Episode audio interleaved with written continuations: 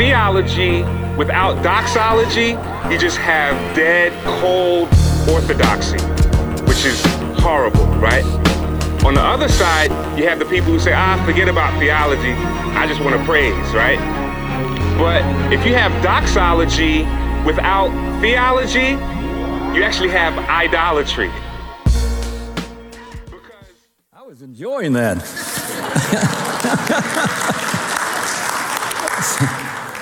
I said somebody's going to be turning off the lights and they're going to move that pulpit up here, and I was just enjoying all that's going on back there.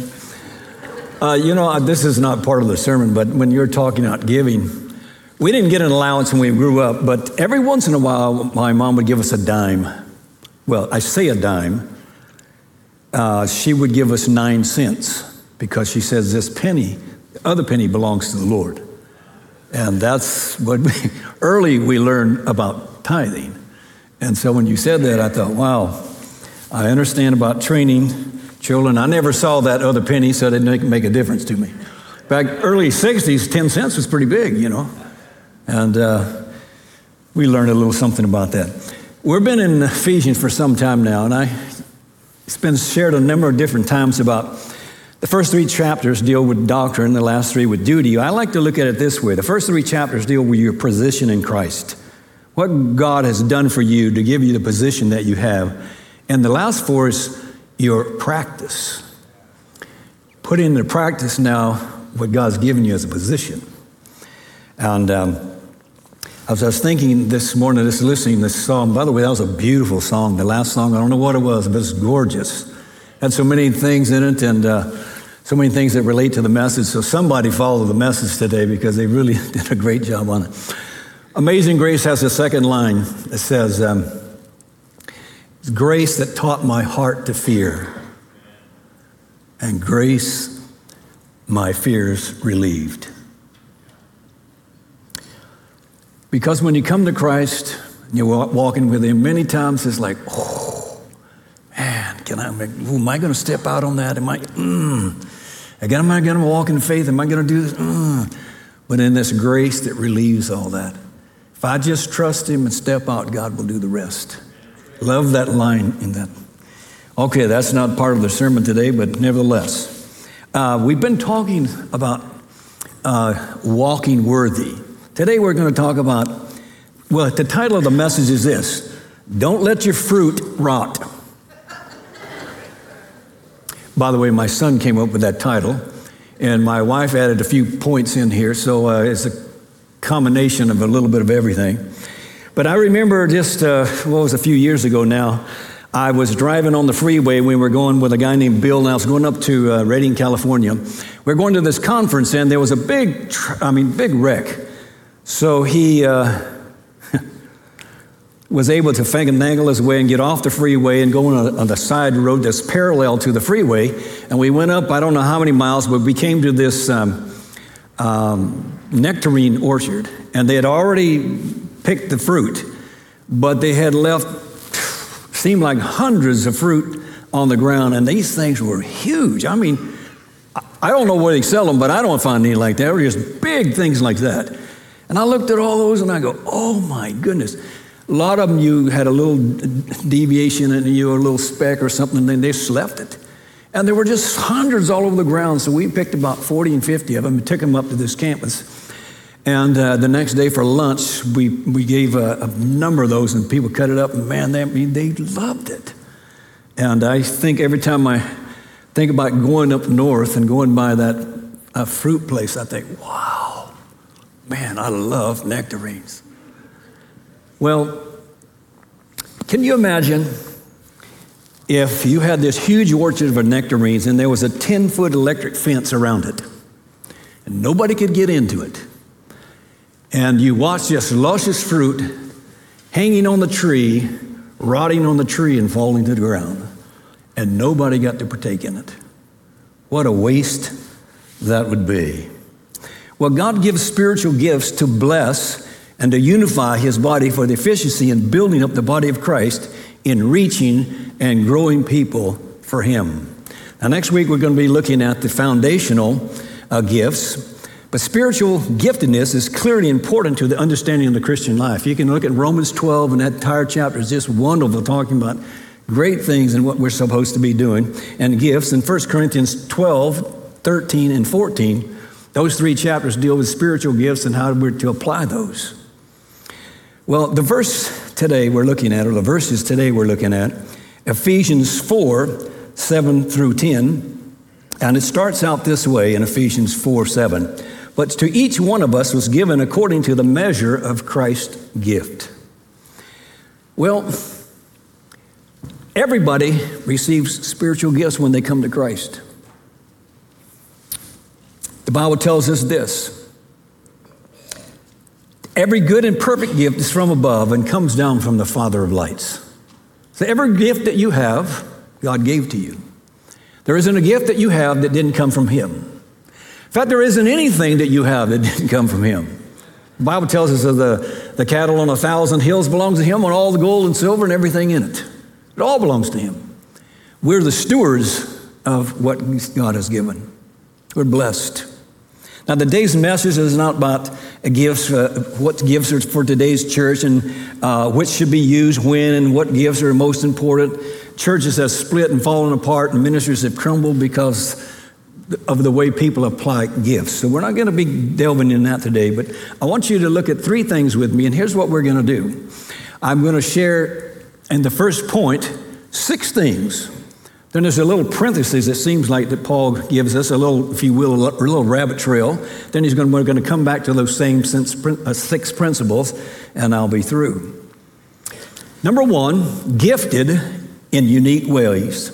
Verse 7 says, But to each one of us, and he directs our uh, attention, our thoughts towards unity, be reminding us there is one body, one spirit, one hope, one Lord, one faith, one baptism, and one God and Father of all. Unity, I mean, unity does not mean that we're all cut from the same cookie cutter. Unity is not the same as uniformity. And harmony is not monotony. At least it shouldn't be. In the examination of the church body, there's great diversity and unity with each person with his own unique giftedness, operation, operating under the inspiration of the Holy Spirit to meet a common goal. In other words, God has given us all these gifts together collectively in the body that we might be a blessing to one another and thereby be effective in ministry to those who are on the outside. So, this means that you and I have been given gifts according to the measure of God's goodness. Now, is it true that some people get more gifts than others? Absolutely. Everybody gets gifts according to what God gives. Now, I love Second Corinthians, I mean, uh, Romans 2 4. I came across it years ago and I thought, wow, that's a beautiful verse. Has that been in there all the time? have, you, ever done that? You, you read something, you go, gosh, that, that's been in there all the time. I never saw that. Sometimes we just forget. The older we get, some of you, uh, I think, will agree with me, you just can't remember those things. And, and then you're reminded of it, you go, oh, yeah, that's true. All men ought to come to repentance by the goodness or kindness of God, just because God's incredibly good and because He's kind. We also know that we were called before the foundation of the world. You didn't get lucky. You didn't just happen to be going to some place that night and, and, and then maybe you went because there was a girl there or a guy there and, and so you heard the message and you got saved. Excuse me, you got rescued from yourself. Amen. Yeah, that makes more sense. Because hey, let's be honest, we're our own worst enemy. You know, it's not my wife's fault, although I blame her a lot. it's, it's us, each person needs to come to that place where they evaluate it's me. We've been saved by his death and his resurrection, and we are being saved every day by the Holy Spirit's work within us. Now, far too many Christians settle for the grace of salvation, saving grace, but yet fail to comprehend the grace of sanctification. In other words, enabling grace as Christians, we receive Christ, so that positions us into Him, but we often fail to accept or use His gifts to equip us to minister to and, minister to and to the body of Christ. In churches, you have different ethnic and cultural and social economic groups all over the place, but unified as we come together, God collectively works in us that we work, might work for a common goal. I love what 1 Corinthians 12 uh, 7 says. There are a variety of gifts, but the same Spirit. There are varieties of ministries, but the same Lord. There are vi- varieties of effects, but He's the same God who works all things in all persons. Unto each one is given the manifestation of the Spirit for the common good. So, whatever God's gift He has given to you is not to be used for you, but to be a blessing to the church body. Augustine said this about grace grace is given not because we, we do good works, but in order that we may be able to do good works. That's a good thought, isn't it? He graces us to be able to do what He wants us to do. That's why we can say that God's in it from the very beginning, and He's in it in the middle, and He'll be in it all the way through because He's the one who gives good gifts, and then He enables us to use the gift that He gave us. So we shouldn't be saying, well, look at me, my gift's better than yours, and look at this, I can do this, and I can do that, and you. Eh. If we got a gift, it came from Him. Amen? We're blessed by Him. Why? Because we're servants of God. I like what Chuck Swindoll wrote. He said, concerning servanthood, he said, My mental image of a servant was this pathetic creature, virtually without will or purpose in his life, bent over, crushed in spirit, lacking self esteem, soiled or wrinkled and weary. he was sort of like a human mule who, was a, who would, with a sigh and a shuffle, trudges down a long row of life. Those of you who've seen the Harry Potter, one of their videos, uh, you remember how Dobby was before he visualized the time he came to meet Harry Potter? Some of you recognize that, this uh, character, Dobby. Well, he was like that, this pathetic creature that just he sighed and he just, just, just he didn't have it.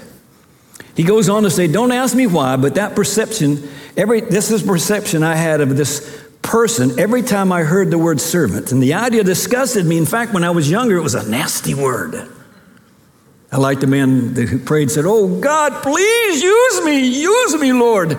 But could use me in an administrative capacity?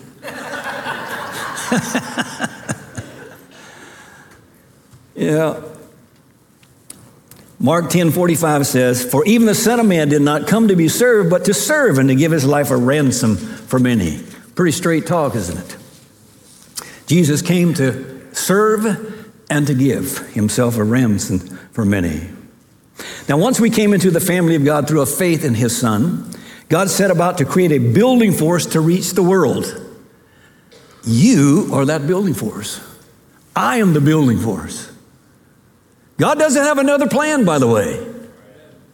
You, me, all believers, it's our job. He gave us gifts to serve and gave us qualities revealed in His Son. Matthew 20, 25 through 28 says, Whoever wishes to become great among you, by the way, there's nothing wrong with wanting to be great. And whoever wishes to be first among you shall be your slave, just as the Son of Man didn't come to, to be served, but to serve and to give his life a ransom for many. Wow. The reason he came? To sacrifice for you and me, and what? Give us gifts that we might be able to be a servant like him. Now, here's the six points for today. We'll come back to them a little later on. Spiritual gifts were given at the time of salvation and to be filled uh, to fulfill God's calling in us. I think it's self evident that God gave everybody a spiritual gift. Secondly, every believer has at least one spiritual gift. Some have more than one. They're apportioned, the Bible says, by Him. Do you know what your gift is? Do you know how to apply it? And as you grow older and you mature in the Lord, I believe that God gives more gifts because we're able to handle it. Because we've grown in Him and He's worked some things out in our life. He blesses us with a sweeter and bigger doses of the fruit of His Spirit as we walk in Him, as we trust Him, as we grow in Him. We all recognize love, joy, peace, patience, faith, gentleness, kindness, self control. All those we recognize. And He magnifies those as we mature in Him. Not so that we look good and we impress people, But because you can impress people from a distance, but you impact them up close. You got to get close to people in order to touch lives. Number three, our gifts are varied and fill different needs in the church body. Some gifts are more visible than others, but all are equally important. Nobody says anything much about kidneys during the day. They're hidden, nobody sees them. But I tell you, if you don't take care of business, they'll bark at you. I didn't think much of a pancreas. Uh, maybe there may be a few people here don't even know what a pancreas is. But I spent 11 days in the hospital and I found out what a pancreas is because my lipase count was, which was supposed to be between 25 and 100, it was 1889. I had some problems. And um, it went into the second day and I didn't see much improvement. So my wife asked the doctor, she said, Well, uh, she said, well, What's the next plan if this doesn't work? And he said, There isn't another plan. God doesn't have another plan. You and I are the plan. He wants us to use what He's given us to be a blessing to the body. Well, number four, God is a giver of every good and perfect gift, and He gives lavishly. He doesn't just uh, uh, love us, He loves us lavishly. Have you ever experienced the goodness of God when you didn't deserve something and God gave it to you anyway? You had a bad week, or you did some things you shouldn't have done, or you thought some thoughts you shouldn't have. You just didn't have a good attitude, and God just turned around and blessed you. Man, I've experienced that a number of times in my life. He doesn't just dole out wisdom, he says he gives generously to all without finding fault. I love that. He's rich in kindness and tolerance and patience. His grace is exceedingly abundant, according to 1 Timothy 1.14. And his grace is indescribable, 2 Corinthians 9, 14 and 15. His mercy endures forever. You can find that all over the Psalms. And his goodness and faithfulness and loving kindness. Do you remember the prodigal son?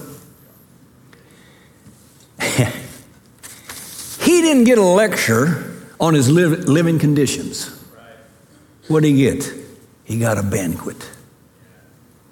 Often that's the way God treats us. This is way you live. I'm not giving you anything. He blesses us in spite of ourselves, often. When Jesus served the best wine, did he condemn those because they didn't spend enough money to get some good wine? Or their poor planning because they ran out? He gave them the very best. God does that to us so often. That's why you can say, by the goodness and kindness of God, all men ought to come to repentance. There's a fifth thing. Spiritual gifts and talents are not given for our edification, but for the common goal. Remember the fence? Blocking all of that fruit? Drive by, it's impressive looking. If you get close enough, I can almost salivate as I see it but you can't touch it and you can't use it and it falls to the ground, it's wasted.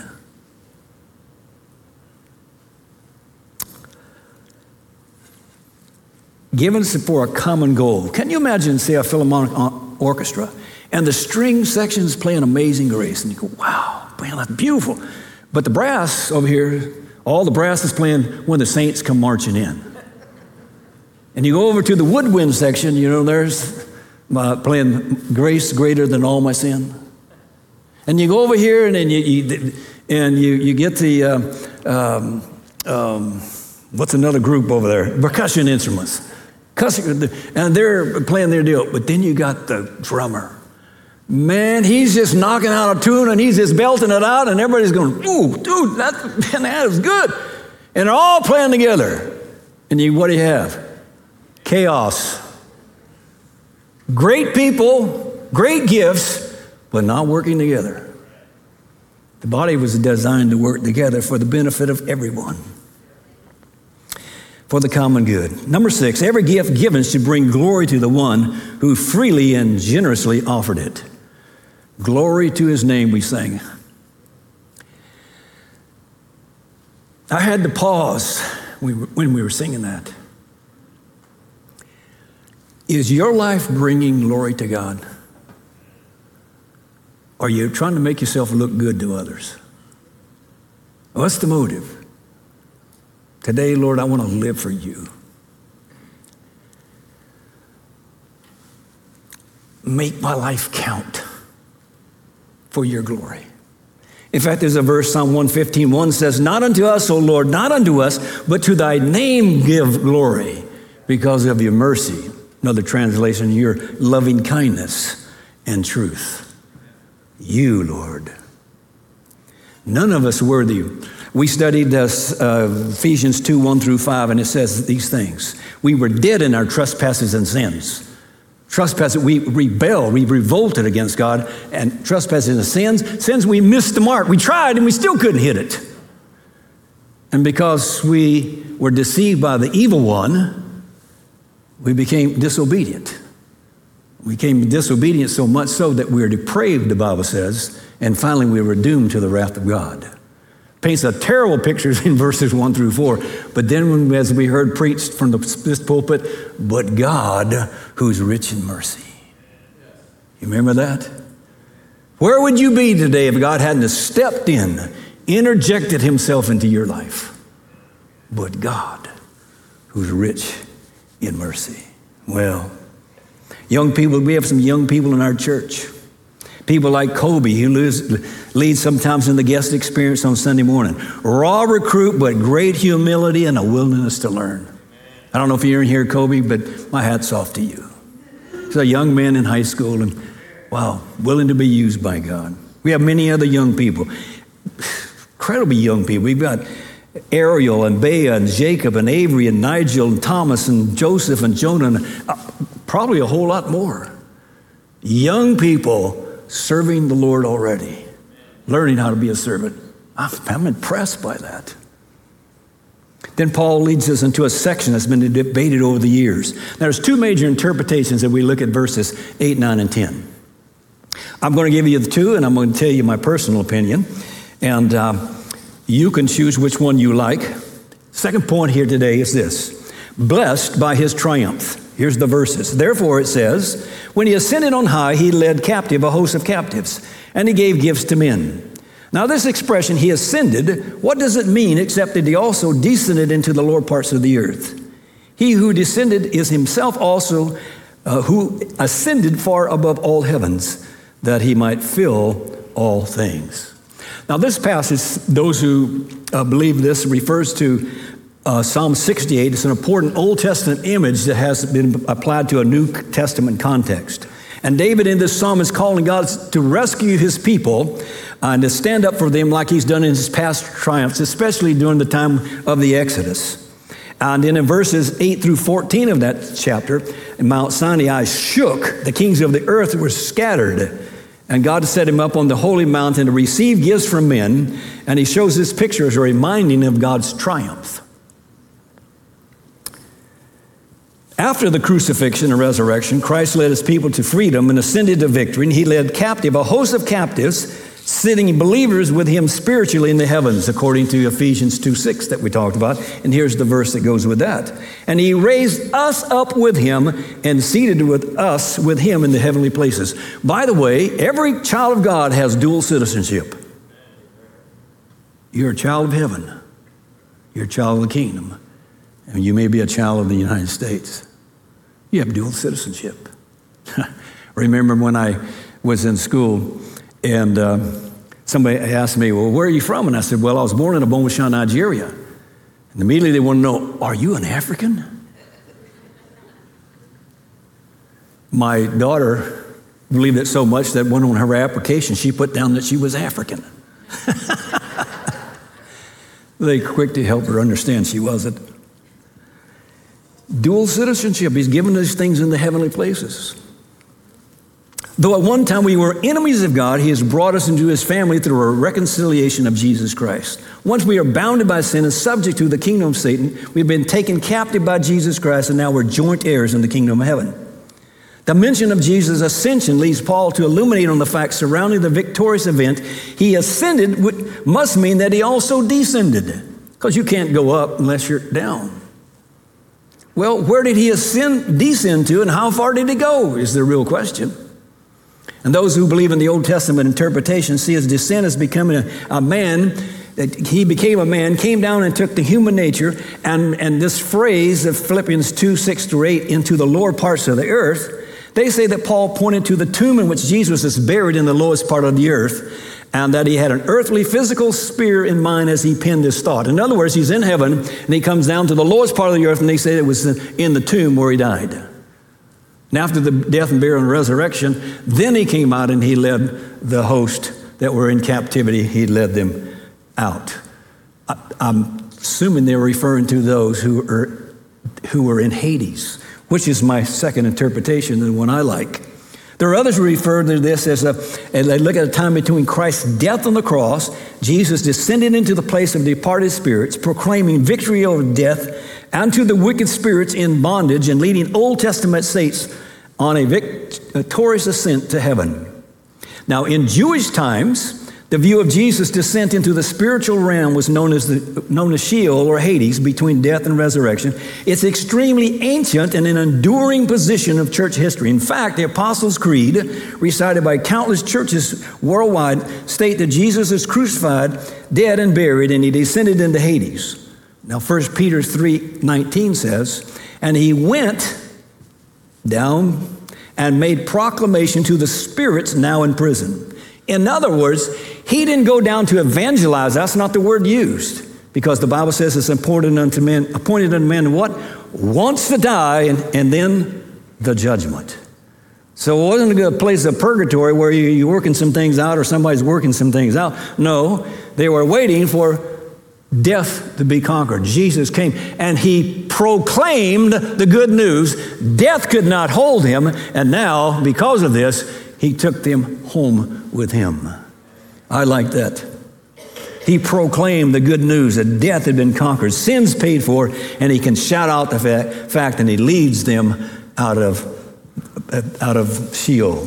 Now, verse 10c says this As a result of his descent and ascent, nothing is hidden from him. Everything is subject to the Lord. Everything. Man, that may not look like it right now. You look around and you say, How can God be in control? Well, God has a lot of grace and He gives us grace. Aren't you glad? Suppose every time you start to do something, He said, eh, sorry, you're going to have to turn left. Uh, you're going to have to go this way. You, you had no choices, they're all made for you. Now, I don't know how you grew up, but I had very little choices growing up. Everything was made for me. I played a violin for eight years. I hated it. And when I got out of high school, it's the last I saw of it. I played the piano for a number of years, still play it, and enjoyed immensely. But we had, uh, we had Bible drills that we did every night. I won a Bible sword thing in California, represented California in Glorieta Baptist Assembly, and won the Master Swordsman. Uh, every night before you went to bed, you were doing Bible stuff. I had very little choices. Aren't you glad that God gives you choices? Now, it is true we need to make some wise decisions on those choices. But listen what it says here. In concerning God and he, what he, where He is and how He's in control. Psalm 139, 7 through 9. Where can I go from your spirit? Where can I flee from your presence? If I ascend to heaven, you're there. If I make my bed in Sheol, behold, you're there. If I take the wings of the dawn, if I dwell in the remotest part of the sea, even in the darkness, it's not darkness to you, and the night is as bright as day, and darkness and light are all alike to you. Wow. He completes all things. His power and control over the entirety of the universe, past, present, and future. He fills all things as the head of church. And at the same time, he fills the church body with every spiritual blessing of his spirit, and he gives bountiful grace and gifts for the building up of the church. You know, if you don't like the, the way things are at your church, don't curse the darkness, light a candle. Get involved.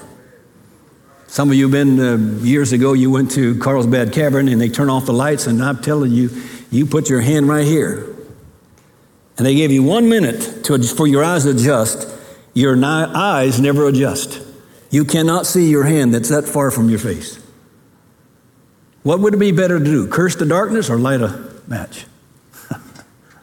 Get involved. Help the church become what it needs to be. Well, we've looked at the gift, gifted in unique ways. We're blessed by his triumph. Finally, this. Since Jesus has given bountiful gifts, what's our response to him? He says some takeaways. Just a personal note of over 40 years in ministry. Almost in every church, 25% of the people do all the work.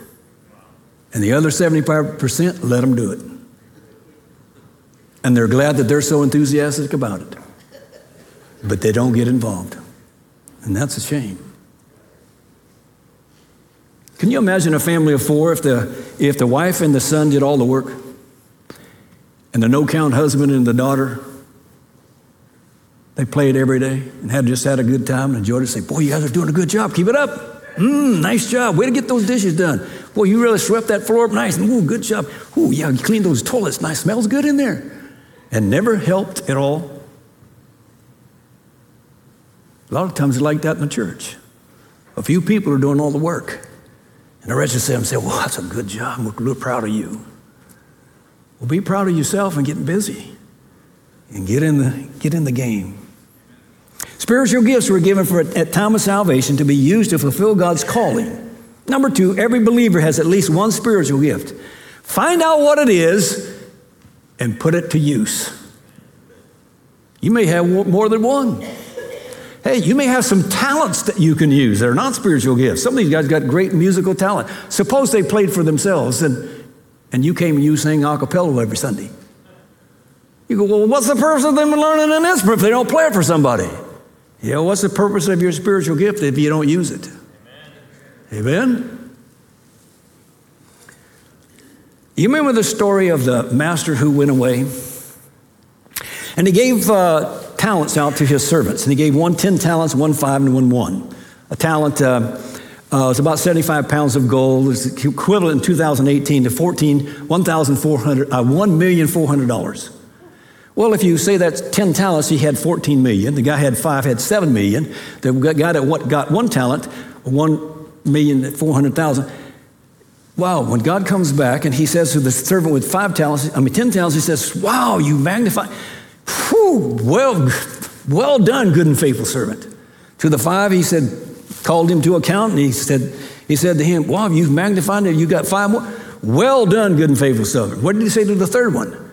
Well, the third one said, Well, I knew how you are, you know, you're kind of tough, and, uh, you know, so I hit it in the ground. Didn't even put it in the bank, hit it in the ground. You know what the Bible says? The, the Jesus referring to this story, here's what he said You worthless, lazy slave. I gave you all of this, and you hid it. You hid it. When I first read that, I had to read it two or three times. Did he say that? Because in my translation, when I read it way back in the day, it said, You wicked slave. I go, He can't mean that. He can't really mean that. Must be another translation that has something different on there. Number three, our gifts are varied and, fill different needs of the church body. Some gifts are more visible, visible than others, but they're all equally important. We've talked about that, so I'm going to move on. God is the giver of every perfect gift. Can you imagine Zacchaeus? Zacchaeus is just a wee little man. He's spotted up in the, uh, in the sycamore tree, and he never imagined that Jesus would come looking for him. But this old pint sized thief, you know, he's up there, and Jesus spots him and calls him down and says, I'm going to your house today. And to the chagrin and the regret of all the people around him, you're going to go to that thief's house, you know? But because Jesus did, he changed him. Changed him. He was never the same again. I mean, here's a guy who was loaded with illegal money, avoided and hated by his countrymen, and Jesus graced him that day. What happened to him? He gave half as he said he'd give half his possessions to the poor, paid back four times those he had cheated. He must have been really rich. What happened? I like the way one commentator said. He said this Grace walked in the front door and selfishness ran out the back. Wow, I like that. I like that. Number five, spiritual gifts were given not for our edification, but the common goal. We mentioned about the fence and all the fruit dying on the vine and nobody being able to eat it. What's the purpose of fruit if you can't eat it? Some people think this. Well, let's back up. Don't let your fruit rot. Don't let it rot. Number six, your life should bring glory to God. So, my question for me all this week, my question for you this is your life bringing glory to God? 2 Corinthians 12 9, Paul writes, My grace is sufficient for you, for my power is made perfect in weakness. God speaking to him. You may not think that you have much to offer, but I'm telling you, you do. When we were in Brawley, California, way out in the middle of nowhere, some of you know where that is. there was an older woman, she's long gone now, around 68 years old. She got married and, and they had five kids, and her husband ran off. She had a third grade education, so she had now take care of five kids with a third grade education. And uh, she used to say, I can't do anything. But I'm telling you, when greeting time came,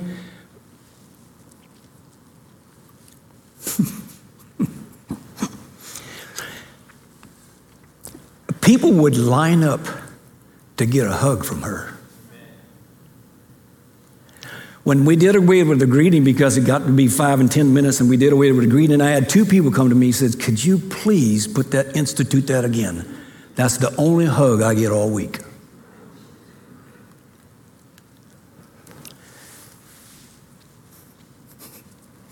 She always said she couldn't do anything. She was so vital. We have a store called the Junkatique, which our congregation supports. I found out this week that you collectively, working through Junkatique, we gave $181,000 to missions. 181. I was blown away. That's awesome. That's tremendous. We're helping people all over the world and you're a part of it. There's at least 25 volunteers who uh, participate from our church. Many of them are, are very older, uh, older people. Some of them in their 70s and some even in their 80s. Yeah. We have uh, about five people that come from Teen Challenge, and they help. Some are pushing a broom. Some are stacking dishes or rearranging shelves and folding clothes and ironing and some of them, like me, are putting labels on things and cleaning them off and put a label so somebody can sell it and put it in the, in the, in the uh, store. Serving in some capacity, knowing that we're sending out missionaries and our work is not in vain. As Christians, we do not automatically erase the presence of selfishness in our life. We fight the battle of pride. But God, who's rich in mercy, enables us. I came across this poem. It said this Not a getter, but a giver. Not one who holds a grudge, but a forgiver. Not one who keeps score, but a forgetter. Not a superstar, but a servant of the Lord. There's where we need to be. So, what are you doing with God's gift that He's given to you? You building up the body of Christ? Are you busy building your own kingdom? I ask myself that question many times. Or you spend most of your time planning for maybe 90 years here on planet Earth, or the 90 quadrillion years, that's as big as I can get up there, quadrillion, for eternity. Where's your focus? 90 here or 90 quadrillion in eternity? Gives us pause to think and reflect. Service is a matter of the heart, not defined by age or skill. Let me sum it up for a point that was made in another message. It's time to get off the donkey and use your gifts that God's given you. Amen? Would you pray with me, please? Father, thank you for the, today. Impress upon us our need to be kingdom builders. Open our eyes to areas of service. And Lord, give us courage to take a risk. Thank you for being so gracious and so patient and so loving kind, kind to us, so merciful. We're blessed. Father, as the counselors and elders come to the front, we want to give people an opportunity to say, you know what, I don't know what my spiritual gift is, but I'd like to know. Or they may say, you know, uh, uh, what ministries do I have that I could sign up for? Or, Lord, uh, maybe today, Lord, you're calling somebody or someone's into full time service. They may not know what it is, but they know that you have a call on their life. And they want to come and speak to one of the elders or counselors and say, I don't know what it is, but would you pray with me about it? Father, we thank you in Jesus' name for what you're going to do. Amen.